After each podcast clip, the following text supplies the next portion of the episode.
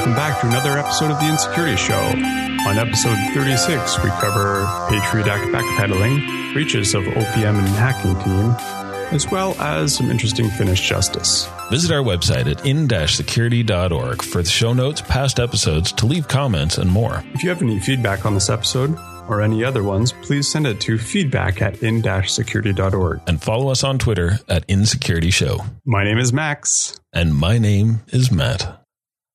Everyone's hopping aboard the recording train. How's it going this week, buddy? Oh, man. Yeah? Yeah. Yeah. That's excellent to hear. Yeah, man. Things are going actually well. Did you have a big week? I did. I did have a big week. What'd you get up to? Bought a new minivan. Oh, crazy. There's that. Now that Yeah. your brood is van worthy. Well, we had uh, a minivan before, but it was a hand me down and no complaints or anything like that. But it was a 2002 and it was starting to rust out and you know things were going on it. The engine light was on, driver's side window wouldn't go down, occasionally wouldn't start. You know, just little things. All of these sound like things that happen to minivans. Yeah, we ended up going and buying ourselves a new people mover. That sounds awesome. It's crazy how much the technology has changed in vans. I gotta tell you, like the first time we sat in the Odyssey, we were like, oh my God, what do all these things do? Like just feature after feature after feature. Most normal people probably know about just, you know, we thought it was like high end luxury cars that had that kind of stuff in it. And it turns out that it's in a lot of things. Sounds appropriate for a, a van that gives me images of space travel. True. What's going on with you? I keep toying with the idea of improving my studio here just because I'm having so much fun building out a ridiculous studio. That's cool. You got some stuff so that when we have other people dialing in, it's going to sound a little bit better, Yes, absolutely. or at least you'll have more control, right? Well, definitely it should improve the, the sound quality. Um, my most recent purchase was a two channel hum destroyer, Ooh. the Behringer hum destroyer. It sounds vicious. Uh, so one of the unusual things that I found with my setup is whenever I run audio in from a PC, if I um, jack the audio up on the PC loud enough, then there's unusual electronic hums that are happening, Hmm. which tend to be a result of allegedly of improper grounding, which doesn't appear to be the case on my systems because I have a uh, a power strip, not a power conditioner, but I've got a hefty power strip that's meant to properly ground things. But then, you know, when I do things like move my mouse, I will hear uh, electronic noises coming through the, the machine. Yeah, I think that has to do with the fact that everything's on your motherboard, right? You're using a laptop for that secondary PC and it's got like a sound card built into the motherboard. Yes. Yeah, I think that the audio on those motherboard sound cards on, on laptops aren't so hot. I'm unclear, but uh, this hum destroyer does all but completely obliterate that. So, quite frankly, uh, pretty pleased with that. That's fantastic. Yeah. Oh, you know that last episode we recorded Yes. where we're like, well, the US is on the right track and they're stopping the USA Patriot Act and the illegal collection of information. Yep. Yeah, as of July 1st, the FISA court said, yeah, let's just keep doing that for six more months while we migrate away. Huh. So, It's really unusual. We're able Yep. to prove that we've got something that's really ineffective. We voted not to do it, so let's just continue on doing it for a little bit. well, not only that is they were gone for a whole month. They were barred from being able to do it for a whole month. So from June 1st to July 1st, they weren't allowed to collect the information anymore. So they basically had to shut down everything. And then the Foreign Intelligence Surveillance Court said, okay, we, we'll allow your request for six months of continuing to do this stuff to go. Huh. I guess they're getting a little bit antsy of putting all of those computers out of a job. yeah, maybe. But I mean, it's probably a good thing because nothing ever bad happens so that the government lets data go free, right? So it's a good thing that the government never lets anything out of their hands. They never lo- lose control of their data, right? Yeah, not not like the OPM breach where the government lost millions of people's personal records. Not just personal records, but wasn't it potentially like medical records and medical histories and Oh yeah, no. So at first, when they were breached, they discovered the fact that something like uh, 1.25 million records were gone of people who had served in the military, either past or present, uh, for the past 10 years or so, and uh, and it was all things like their you know checkups and medical history and all of the questions that they asked people when they were going to hire these folks at the beginning, along with their you know social security number, their date of birth, mother's maiden names, references from all of those people, you know, any addictions, problems that they've had in the past, any of the secret stuff that they have to divulge to get clearance levels, their clearance levels that were there. Um, so a whole bunch of stuff that could be damaging in the wrong hands for people to find out who who to turn to be a spy for like another country or something. Right. Then it turns out that it's actually worse than that. It actually turns out to be basically anybody who's ever applied for a government job throughout all of the branches of government. So there's like 21.5 to 22 million records that were sucked out of this organization without them knowing until, you know, just recently. 21.5 million individuals that were compromised, and that includes 19.7 million that just applied for a security clearance. Not even that we're running for office or anything. Oh, yeah, that's right. And potentially 1.8 million non applicants, predominantly the spouses or cohabitants of applicants. Right, because you get them to vouch for you, right, as you're applying. So they do background checks into those people as well. Yeah, so 1.8 who had nothing to do with this application process other than you threw them under the bus? well, I mean, use them as a reference, and these people just completely mishandled the data just in, entirely terribly. The form also covers any interactions with police, use of illegal drugs and alcohol, detailed information on financial problems, and information of any unauthorized use of information technology systems. The form requires candidates to provide information for the past seven years. However, top security clearance investigations go back 15 years. The lady Katherine Archuleta. That's the person in charge of the department at the time of the breach. Tried to play it down. She went in front of a bunch of Senate hearings and stuff like that and tried to defend it, but did like a pretty weak job in defending kind of the breaches, other than saying, basically, you guys never gave us the money that we asked for. Anyways, after the significance of this breach came out, she, uh, she resigned. It's really unfortunate. Yeah especially because, I mean, not so much in this case, but where people get breached, they tend to learn a lot more about how they got breached, things to protect, you know, what actually happened as they rebuild the scenario so that they could get in a better position for next time. But the OPM where they were like just negligent and from from the things that I'm reading, like they weren't logging stuff. So you, how do you detect something that you don't log, right? Nobody's reviewing the logs. That's one thing, but at least to actually log it in the first place so that if something happens, an incident happens, then you can actually go back and respond and, and look at these things and see how bad the problem is, see how they got in the first place. Yeah, absolutely. Without those those tools in place, I mean, just terrible password practices as well, from what I understand, just completely obsolete systems um, which goes back to the money thing, I'm sure. Yeah, it sounds like a pretty bad day for a lot of people. One random website that I just saw says that the impact of this could be felt over the next 40 years. Yeah, I saw something else about the generational impact on this. Who knows? There's a lot of hyperbole. One thing that I was, uh, was talking on uh, Google Plus today with somebody who posted uh, basically a rant about this was around the Senate folks that were um, interviewing Archuleta and saying things like, why didn't you encrypt the information? Right. And the fact that they were so completely, totally compromised, there's pretty much no version of encryption that would have protected them from this, anyways, right? Right. When you typically, when you encrypt like a disk, it's so that if the system's stolen, taken offline, then you can't get at the data. But if you're making queries against a system through the normal channels, it will just decrypt that data off of the disk and hand it back to you. So, you know, maybe encryption's not actually the best thing to do in that case.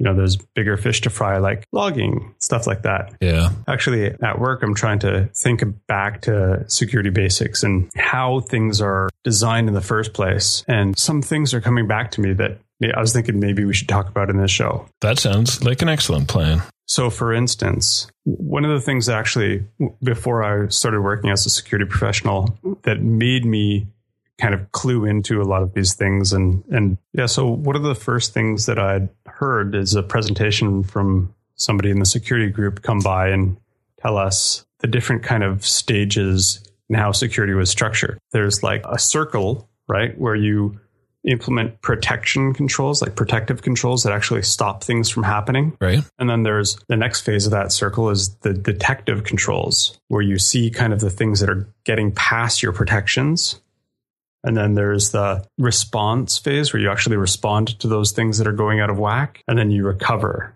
right? And then you go through that again. You implement more protective controls. So it's kind of like this circle that goes around. It's an iterative process to increase security. This sounds like something that would be really great to follow along in a graphic that was maybe put in our show notes. The show notes can be found at in-security.org slash EP036, and we'll try and put something together like that. So I was thinking about this in the terms of, you know, what controls do we have in place now that are protective? What controls do we have in place now that are detective? How do we shore up those two? Because some things, some systems in security are actually just designed to be detective. So, for instance, the logging component from this story, right? You have to actually log stuff and then you have to actually look at those logs to pull out pertinent information. And once you have done that manual work, right, then you can start automating those things. And that's where systems like intrusion detection systems actually fit in. So it can look through and say, okay, well, this is, you know, beyond the bounds of normal. I'm going to start alerting somebody on that and get people's eyes driven to that to be able to respond faster, right? To be able to remediate that problem faster. Right. And then once you have a high level of confidence in what you're seeing, you can typically turn these automated systems from just detecting on it to actually preventing things. So that's where the intrusion prevention systems are, right? So if you know that there's nothing that this flag is alerting on that is normal traffic, you can just block it outright automatically, right? Yeah, absolutely. Shutting ports and taking names. That's kind of some of the things that I was thinking about, you know, how to give that information across so that people can actually start doing these things. Some of the people that I've been following on Twitter are talking about basically stuff that I've touched on before about, um, you know, doing tasks yourself to really understand like in the grits of it what it actually means and then you automate those things so that you can actually not have to do it so many times so some of the more successful people have automated themselves out of job right and that's kind of what you want to do is you want to you know be able to do more with less. That's what we're constantly being asked to do. And so you take the stuff that's manually intensive and boring and you don't like to do,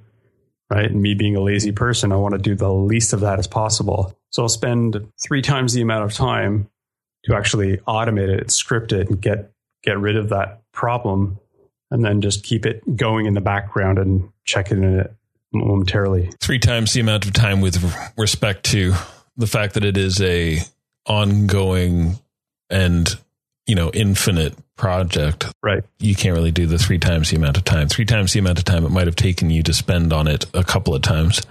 Um, you're yeah that's what that's what i meant. automating or you're innovating your way out of a out of that particular job um, with the the side note that obviously as other things become more advanced and more um, effective you are keeping up to date with that so that you can continue on with that stuff while well so like covering the rest instance, of it. the stuff that's like manual grunt work and that you just have to do mm-hmm. not that it's like it, it is a part of your job but there's more exciting creative stuff that you might want to do somewhere else right? It frees up that time. Right. It allows you to to get to the more interesting stuff and so you can start working your way up that stack from you know cleaning up all the stuff that people break to you know starting to put in uh, sturdier shelves that don't tip over and drop everything on the ground that you have to clean up everything from right to you know maybe putting a barrier in where people can't swing their arms around when they just turn need to turn around and start looking more logically at how things flow right? So that that's kind of what I'm getting at is you can get rid of the the busy work and start working your way up that stack to get to a, a much better holistic place. Right. Anyways, I mean, at, at least there's just that you know one area of people that have been compromised in the government and it's not like everything's going to hell in a handbasket oh wait Yeah. What do, what are you talking about? uh, so remember when we were talking about security research companies and how they do a bunch of research and find these vulnerabilities that were hereunto unknown and then they might sell those and we're talking about through disclosures of letting people know about vulnerabilities within products so the product makers can go fix them Yes. then there are the, uh, you know, that we talked in CanSecWest talks about um, how, you know, there's people that sit on these exploits and then they'll release it at like a big event so that they get a whole bunch of notoriety. Yeah. And uh, in 2014, like VUPEN is this French security research company. And they had released like basically exploits to everything that there was, except for I think it was a Chrome sandbox escape. They weren't able to actually do that, um, or at least they didn't want to demonstrate that. Uh, and they received a whole bunch of money for that.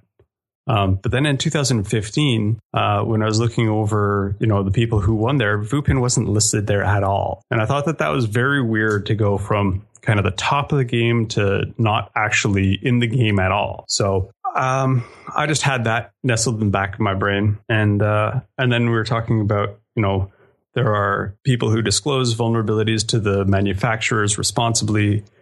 There are the people that actually sit on them, wait for something there are the people that sell it on the black market. And actually you know there, there are people who sell these exploits like VUPEN was doing beforehand. Um, they were selling exploits to uh, companies so that they could actually develop fixes for them kind of privately without it being publicly disclosed or individually disclosed to the to the vendor. Turns out there's a bunch of these companies that make kind of script kiddie hacking tools. I don't know if you know what that means, but they sell basically these exploit toolkits, kind of gray hat style, not just like botnet herders that that do the same kind of things, but these guys make these packages and sell it to like governments, right? So that the governments can actually compromise into people's bad guys systems and find stuff that they don't like. Just really briefly, Yeah. in case script kiddie is not widely known. Basically, a script kiddie is any malicious person who decides to simply use scripts or pre written software to attack other systems, computer systems, or networks. They're not actually doing the research, development, compromising, or programming themselves. They're essentially just using out of the box turnkey solutions. low skilled. Like they don't develop these things themselves. They, you know, find out how things work. They used one prepackaged tool. They'll combine it with another prepackaged tool in a new and unique way that allows them to automatically compromise a bunch of systems, or they'll just like spray and pray across thousands of systems. So unskilled to very low skilled using these automated tools and a little bit of knowledge to splice these things together to actually compromise machines. Right. Thanks for that level set. Yeah, so it turns out there's a couple companies that have been selling these things to governments and turns out that not all governments are freedom loving, civil rights maintaining organizations out there. Turns out that some of these may be toeing the line of what the UN finds uh, war crimes or you know crimes against humanity. So pretty interesting when uh, one company out of Italy called Hacking Team that sells these exploit toolkits to governments around the world. The UN came up to them and said, "Are you selling your toolkit to uh, Sudanese government?" And they say, "No, no, no, no, no, no, no. We're not selling it to them." And then they asked, "Have you ever?" And they just stopped talking. And there's like these people have sold allegedly to people in Egypt, like the Egyptian governments, the um, Chinese governments who are looking for dissidents, and like a whole bunch of pretty much every country type stuff, right? So now we have people who have basically a toolkit of unstoppable exploits that will definitely compromise systems through use of these tools because they're all zero days, like they're unpatched, right? Right. And they sell them for big bucks.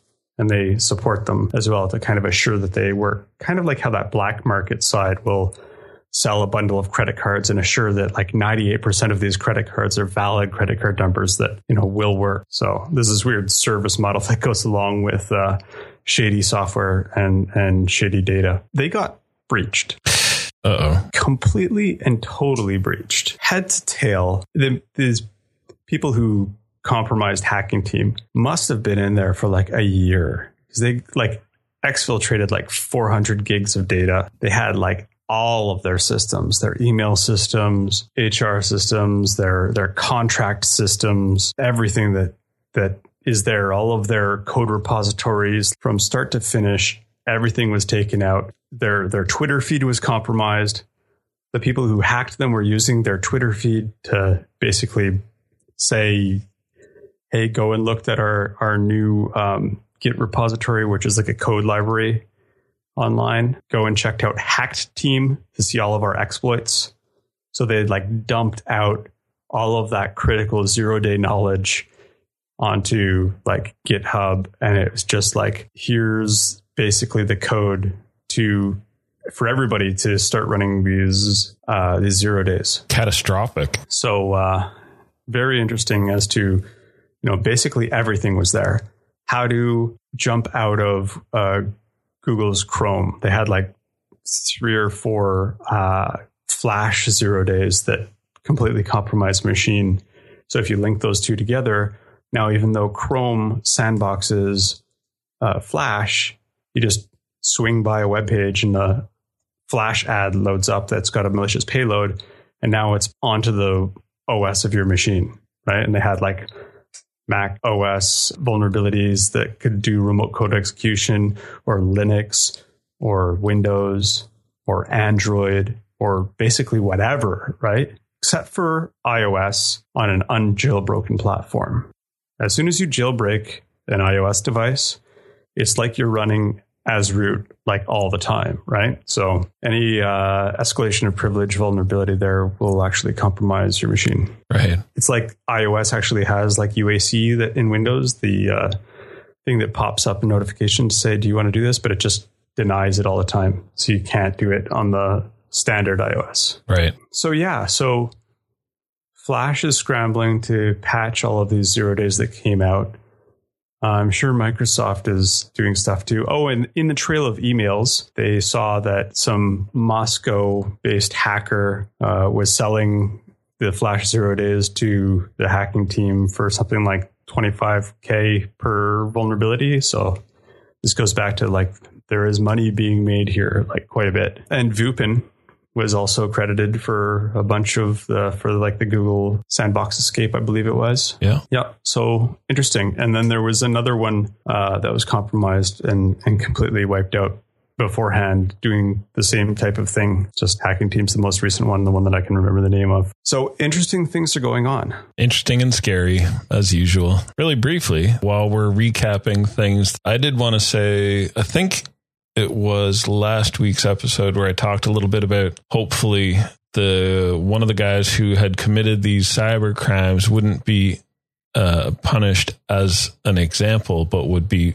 punished justly. Uh, do you remember that? i do Finnish courts have tried a hacker from the hacking group Lizard Squad, and this was uh, a guy called Zeekill. Uh, that was his handle. Um, he was a a Finnish youth of 17 years old. And essentially, what has happened here is he was guilt, found guilty of something like 50,000 cyber crimes. He was part of the group that shut down the PlayStation network over the Christmas holiday for several days. Mm, basically throwing everybody in turmoil. This is a kid who has been responsible for swatting. yeah yeah that's when you uh, call up the police department in some other city of the victim that you want and say uh, yeah i'm going to kill all of my family or something like that I've, or i have all these guns i'm going to go on a rampage and they basically send the swat team down onto you Yeah, exactly. So he's been responsible for that. He's been responsible for money laundering. He was found guilty of more than 50,000 cyber crimes, including data breach, payment fraud, operating huge botnet, and calling in bomb threats, among other violations. And so the Finnish courts have decided that they would fine him around $7,000 and give him a two year suspended sentence, wherein the police department is going to monitor him and he has to work to help solve cyber crimes. And that's the punishment that was doled out to him. Now, this is mm-hmm. a kid who is responsible for making a bomb threat against former Sony Online Entertainment president John Smedley that grounded an American Airlines plane. That incident was widely reported uh, to have started with a tweet from the Lizard Squad, but Smedley and others say it was a call from Zeekill. So there's uh, throwing people under the bus. Why am I using that twice in one podcast? There are putting people up, using them as example for punishments, and then there's the complete opposite, which is really not knowing how to handle youths who are very malicious cyber criminals. Then again, he's a kid, right? And it's a different culture than we're used to. And maybe, just maybe, this will work for him. I don't know. I mean, it's not uh, it's not really something I'm familiar with their culture too much. It translates over into our culture as well. You've got kids who are a new case of criminal who we just don't know how to handle or what to do with this kind of criminal or this kind of crime and the fact that it's a youth compounds it even more so because you just don't really know like what the right process is to handle these mysterious cyber criminals. And you don't especially know what the process is to handle kids. Finnish justice system apparently works a lot with rehab as opposed to punishment which hopefully will work out. But realistically the fact that he then went on to his twitter account and changed changed it to untouchable hacking god ah. after the sentencing. And then the Lizard yeah. Squad went on and posted uh, something to the effect of all the people that said we would rot in prison don't want to comprehend what we've been saying since the beginning. We have free passes. Mm. Already, I suspect that you might be trying to reform someone who has absolutely zero interest in reforming. Yeah, I think that's where the remorse thing has to come in play, right? They have to feel remorse and want to change, right? And have come to their kind of scared straight moment or whatever it is. Right. Yeah. Now, if they're going to be monitored by the police, I really, I really hope that the Finnish police have really detailed knowledge about security and infosec. Yeah, I hope they're up to the task. Otherwise, basically, any cyber crimes that they're getting this kid to help them with, he's basically going to be feeding these back to his hacking group as, you know, how to's. Mm-hmm. Or who knows? Who knows what? But I just thought that that was kind of a mildly interesting uh, story to touch on that had happened just recently. Indeed. That comes as a counterpoint to my last uh, my last point. Well, not a counterpoint, really. Well, I guess so, because you said like, "Well, I wish they just aren't so tough on people," but no, I wish that they're appropriately tough on people. I just hope right. that they don't use people as an example. Well, it's good that now we have both sides of that, uh, you know, pendulum. There's the ones that are tried way too hard, and there's those that aren't tried hard enough. Slap on the wrist. Yep. Anyways, Matt, it's been great talking to you. On that note, it absolutely has been. So as always, I hope that uh, you know you spend the week recovering a little bit more, and you try and have yourself a great week. Thanks, Matt. You too.